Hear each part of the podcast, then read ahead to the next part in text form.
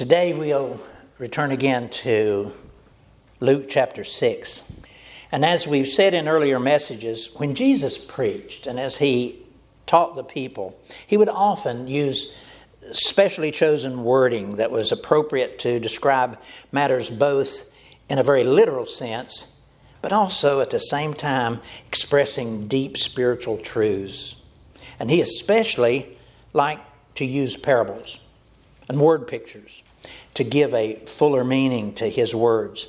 But strangely, there are times when his parables left his listeners very uncertain of their meaning. And we wonder about that. Because that was so when he gave the parable of the soils, or sometimes called parable of the sower.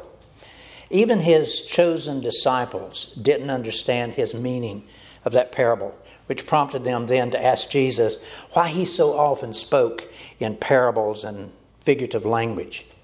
And in response, the Lord Jesus gave an answer that has confused many evangelicals. He told his disciples, and listen to these words he told his disciples, To you, to his disciples, to you it has been given to know the secrets of the kingdom of heaven. Isn't that a delightful thought? The secrets of the kingdom of heaven. He's decided to reveal his heart to us. So he says, To you, the disciples, it has been given to know the secrets of the kingdom of heaven. But to them, and he's talking about these others in the crowd there, but to them it has not been given. Strange words. For to the one who has, more will be given, and he will have an abundance. But from the one who has not, even what he has will be taken away. And that's why I speak to them in parables, because seeing they do not see, and hearing they do not hear, nor do they understand.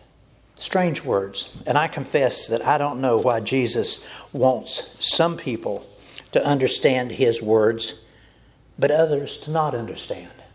But I do know that for those of us who've given our hearts to Christ in salvation, He does want us to not only hear His truths, but to also understand the deeper spiritual meanings that He gives within His words. Now, here in these words of Luke chapter 6 that I'll read for us in a moment, Jesus is using words that go beyond their simpler contexts and meanings. And here he invites us to also hear the deeper spiritual meanings of his words. So turn there with me, if you would, to Luke chapter 6, beginning in verse 20. These are familiar words often referred to as Beatitudes. Luke chapter 6, verse 20. Then he, this is the Lord Jesus, then he lifted up his eyes towards his disciples and he said, Blessed are you poor, for yours is the kingdom of God.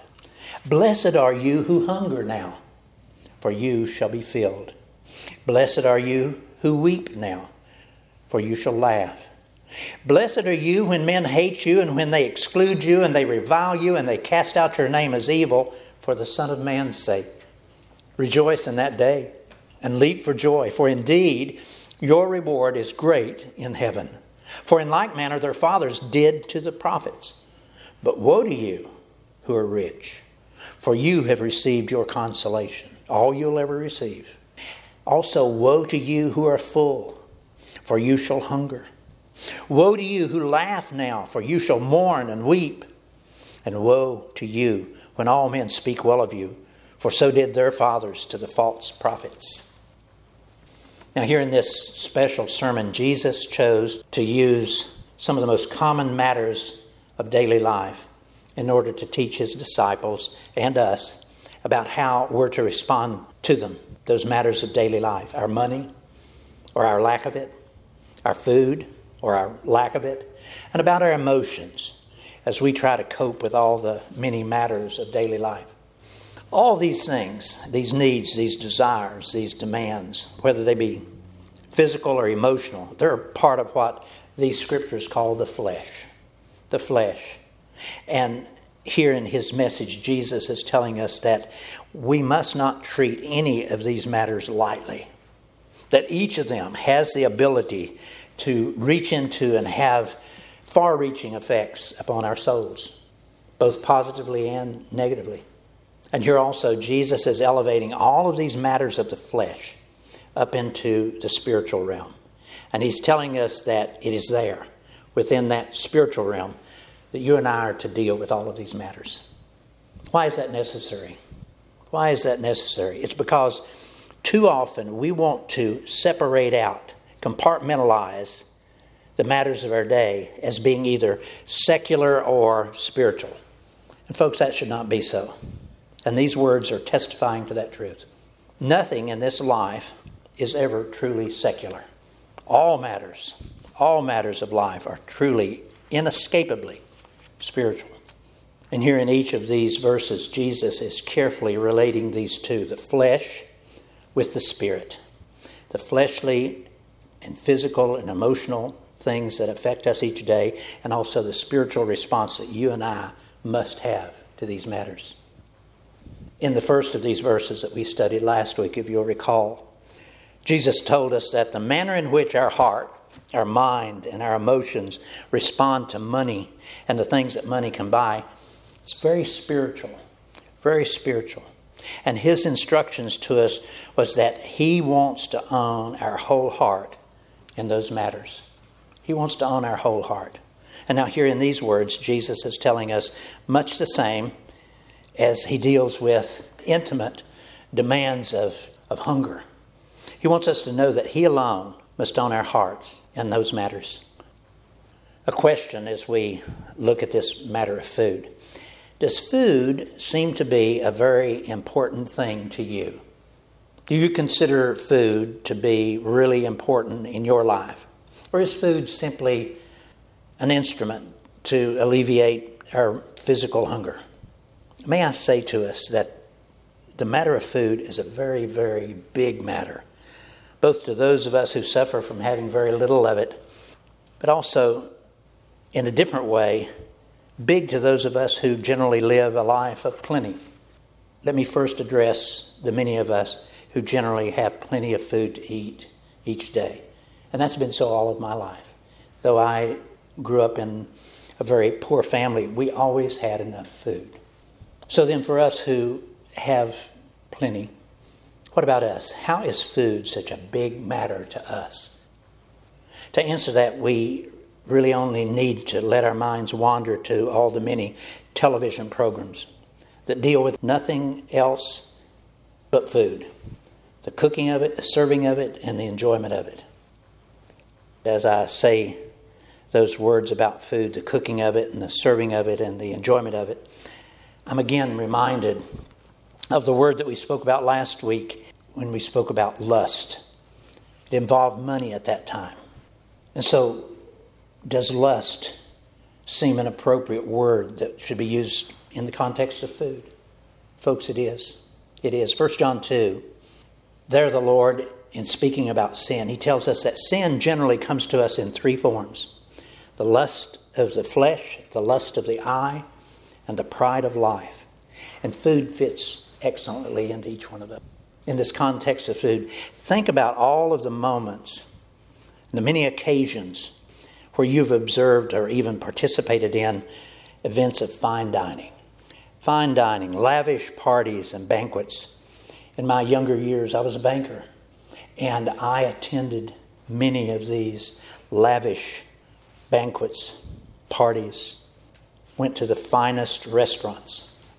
Listen to these words, 1 John 2, where the Lord tells us, Do not love the world or the things in the world.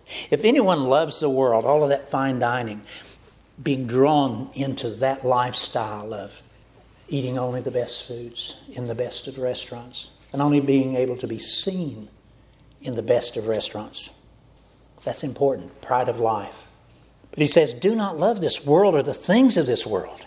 If anyone loves the world, the love of the Father is not in him. For all that is in the world, the lust of the flesh, the lust of the eye, and the pride of life, is not of the Father, but is of this world. And the world is passing away, and the lust of it.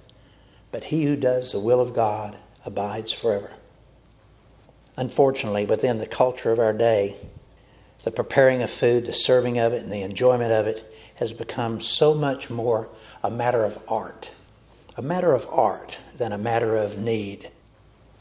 Over the recent weeks, As I sat in the rehab clinic watching my sweet wife do her rehab exercises, the television was always on, and it was always tuned to one of those popular cooking shows with cooking contestants all racing around, finding ingredients, competing in the preparation of some special dish, with cooking judges then observing and judging and just waiting to taste what they've prepared. That show is only one of many, many that fill the airways. Martha Stewart, Rachael Ray, Emeril, and all the other many shows. Those networks, whole networks, whole networks taken up with nothing but food the preparation of it, the serving of it, and the enjoyment of it. And we're consumed, you and I, we really are consumed with learning about those things, knowing how to cook that special food and to eat it. And not only do we watch food on television, restaurants have increased in unbelievable numbers. And each of them specializes in their own particular cuisine to tantalize our palates. And as I've said to you on other occasions, our own dear son has been a part of that world most all of his working life, both in being a chef and preparing the foods, but also teaching others how to prepare those foods in a cooking school. In one of the more upper crust restaurants where he was the chef, he would prepare a five course meal for these special groups. And as the chef, he would then explain to them how each specific food would need a specific kind of wine to accompany that taste of that food. Again, the preparing and the consuming of the food being more a form of art, art rather than of necessity for the body. But also on a more basic level in today's economy, where both husbands and wives work, there seldom is enough time for them to prepare a home cooked meal. So, in many, many families, perhaps most, every meal, breakfast, lunch, and dinner, is taken outside the house at some form of a restaurant. So then, yes, these words here from Jesus are very appropriate and they're very necessary for us in our generation, especially this warning that we receive here in verse 25 where he says, Woe to you who are full, for you shall hunger. That's a special warning that you and I need to think about. In uh, 1 Corinthians chapter 6, God equates our overindulgence with food right along in the same context as other vile sins of the body, especially the sin of sexual immorality. Doesn't seem to fit that those would be in the same context. But listen, this is 1 Corinthians 6, verse 12. All things are lawful for me, but all things are not helpful. All things are lawful for me, but I will not be brought under the power of any. Food for the stomach, and the stomach for food. But God will destroy both it and them. Now, the body is not for sexual immorality, but for the Lord, and the Lord for the body. And God both raised up the Lord and will also raise us up by his power. Do you not know that your bodies are members of Christ? And then also in Proverbs 28, he tells us whoever keeps the law is a discerning son, but a companion of gluttons shames his father. How often have I stood in a group of people and each of them competing to say they had been at the finest restaurant and they would describe that restaurant. They were not bragging on the restaurant, they were bragging on themselves because of that pride of life says, Oh, I only go to the finest of restaurants. For you and me, who often have an abundance of food on our table each day, God is warning us to be very cautious with the manner in which we indulge ourselves with our food. But now, with all of this being said, we're returning to the scriptures uh, for today. They speak first about being without food, of hungering. He tells us in verse 21 Blessed are you who hunger now, for you shall be filled. What is supposed to be our response to that special and unique form of suffering. We who generally have plenty can only imagine the misery that's being suffered by those who have real hunger and have real need. I confess to you, I don't know what that means. I've always had enough food. And I also confess to you that I have no special word from the Lord for you today about that suffering, except to say that it's up to you and me who have plenty to reach out and to help supply them with the food that they need. And there are many organizations whose mission it is to bring food to those who are hungry. There's Food for the Hungry, there's Feed the Children, there's Compassion International, and so many, many more. And for $30 or so a month, you can support a child and you can help them with their hunger. My wife and I have been doing that for many years now. We support three little girls in these uh, other nations, these third world countries.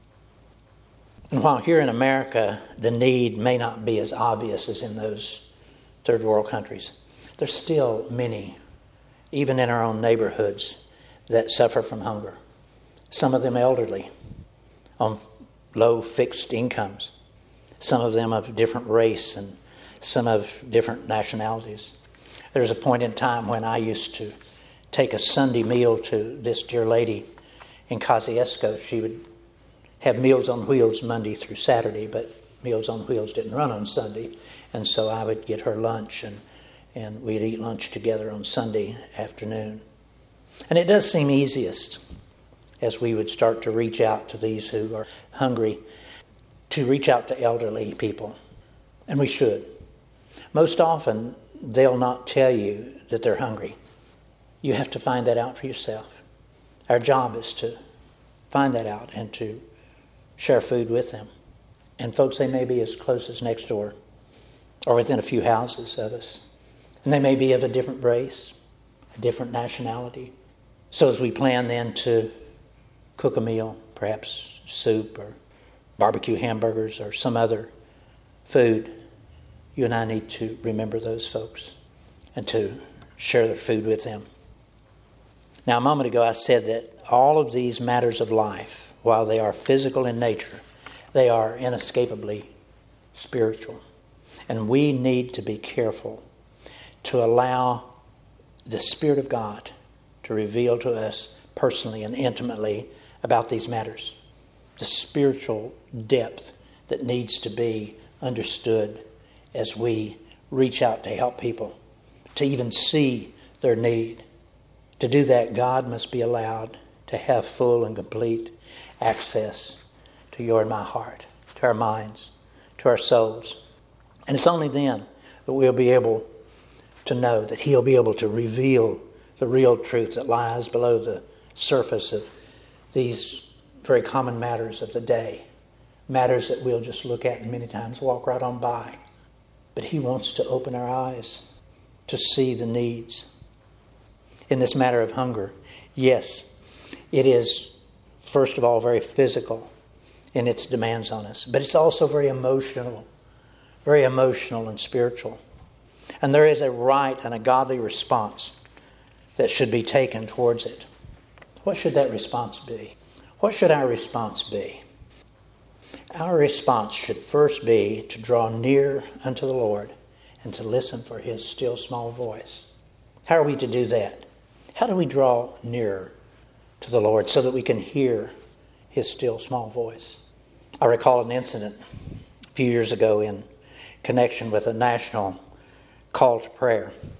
Some of our staff and our students at French Camp were challenged to participate in a one day fast as we prayed.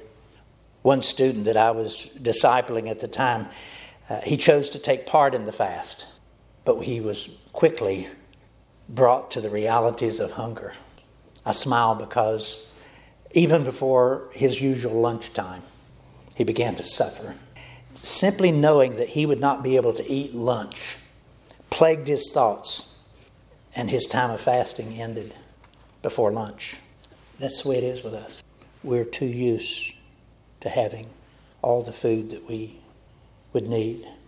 Now, in last week's message, we spoke about tithing, and that just as a commitment to tithe, as we spoke about regarding money, is a first test of our attitude towards our money, so also, folks, fasting can be the first test of our attitude towards food. And listen, both of these are solely intended as a unique and intimate way of drawing nearer to the person of God tithing and also fasting. Now, I know that we considered the sacrament of fasting in a very recent message, but I'd like to go just a little further with that today. So please bear with me.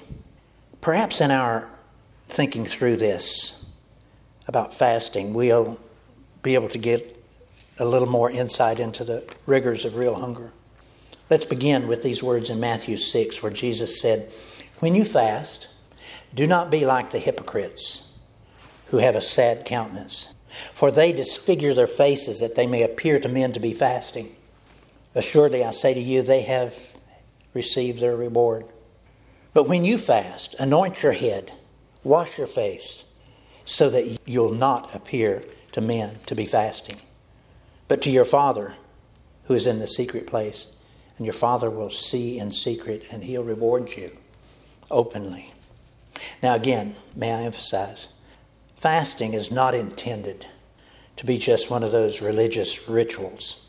And it's not intended to be a show of public support, perhaps, for those who are less fortunate than us. Now, yes, we may participate in that in some manner or another, and it wouldn't necessarily be sinful, but the biblical intent of fasting is to involve ourselves in a deeply intimate and personal interchange with the very person of God. No other reason, no other purpose. Let me say that again. The biblical intent of fasting is to involve ourselves in a deeply intimate and personal interchange with the very person of God. No other reason and no other purpose. But the question does need to be asked why fast? What takes place within our bodies, our souls, our spirits as we fast? What is so important about fasting that it brings an intimate interaction with God? The answer to that question is a simple one. As we eat, as you and I eat, the nutrients within the food, those nutrients quietly and pleasurably satiate and they satisfy our biological systems. So much so that our senses lose much of their sensitivity. We can go then throughout our day completely unaware of a lot of sensitive matters that are taking place all through our daily life. Our food has become to us a form of a sedative, a form of a mild, mind altering drug that ever so slightly numbs our senses. Have you ever thought about that? That's what takes place when you and I have a good meal, a full meal. We could go to sleep after lunch each day. We are so satisfied. But let me say those words again. Our food actually becomes a form of a sedative, a mind altering sedative that numbs our senses to where we do not see things taking place all around us like we should. And how do I know that that takes place? It becomes very discernible when we involve ourselves in an extended fast. The longer we go without food, the more sensitive and the more alert that our mind becomes. I found that by the third day of a fast, my mind is able to perceive and to understand things that I never even thought of before. It's an amazing reality. And it's then that God is able then to invade the otherwise preoccupied recesses of my mind and he begins then to communicate real truths to me. Folks, that's what fasting is really all about. Fully opening up our hearts and our minds and our souls to the Spirit of Christ and allowing Him then to examine our thoughts and the intents of our minds. Perhaps for those who will probably not experience the pangs of real hunger during the normal course of our daily life, these words in today's text should serve to draw us into regular times of fasting. And then there we'll begin to truly understand the heart of God. But then, with all of these things being said about fasting, The scripture text for today is telling us Blessed are you who do hunger now, for you shall be filled. And he gives us a warning also But woe to you who are full, for you shall hunger. In these words, folks, God is giving us instructions in righteousness. Here he is assuring us that if we have truly given our hearts to him, that while, yes, there often may be times of hunger in our life, He'll always be faithful to give us all that we really need. How do we know that? As of this moment, He has done that with each one of us. We have all received what we've needed.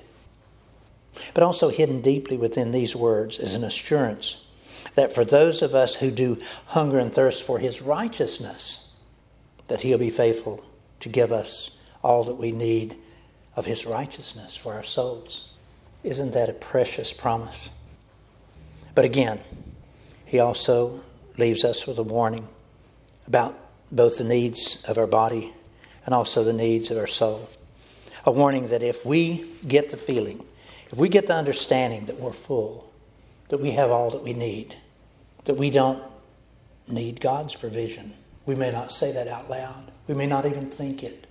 But when we begin to conduct our life in that way, then he assures us that we really will then surely experience hunger like we've never experienced it before, both in our bodies and especially within our souls.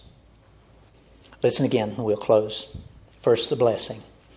Blessed are you who hunger now, for you shall be filled. That's a promise. That's a promise to us. But also the warning then. But woe to you. Woe to you when you are so full that you don't think you need God's provision. He says, Woe to you who are full, for you shall surely hunger. Let's pray.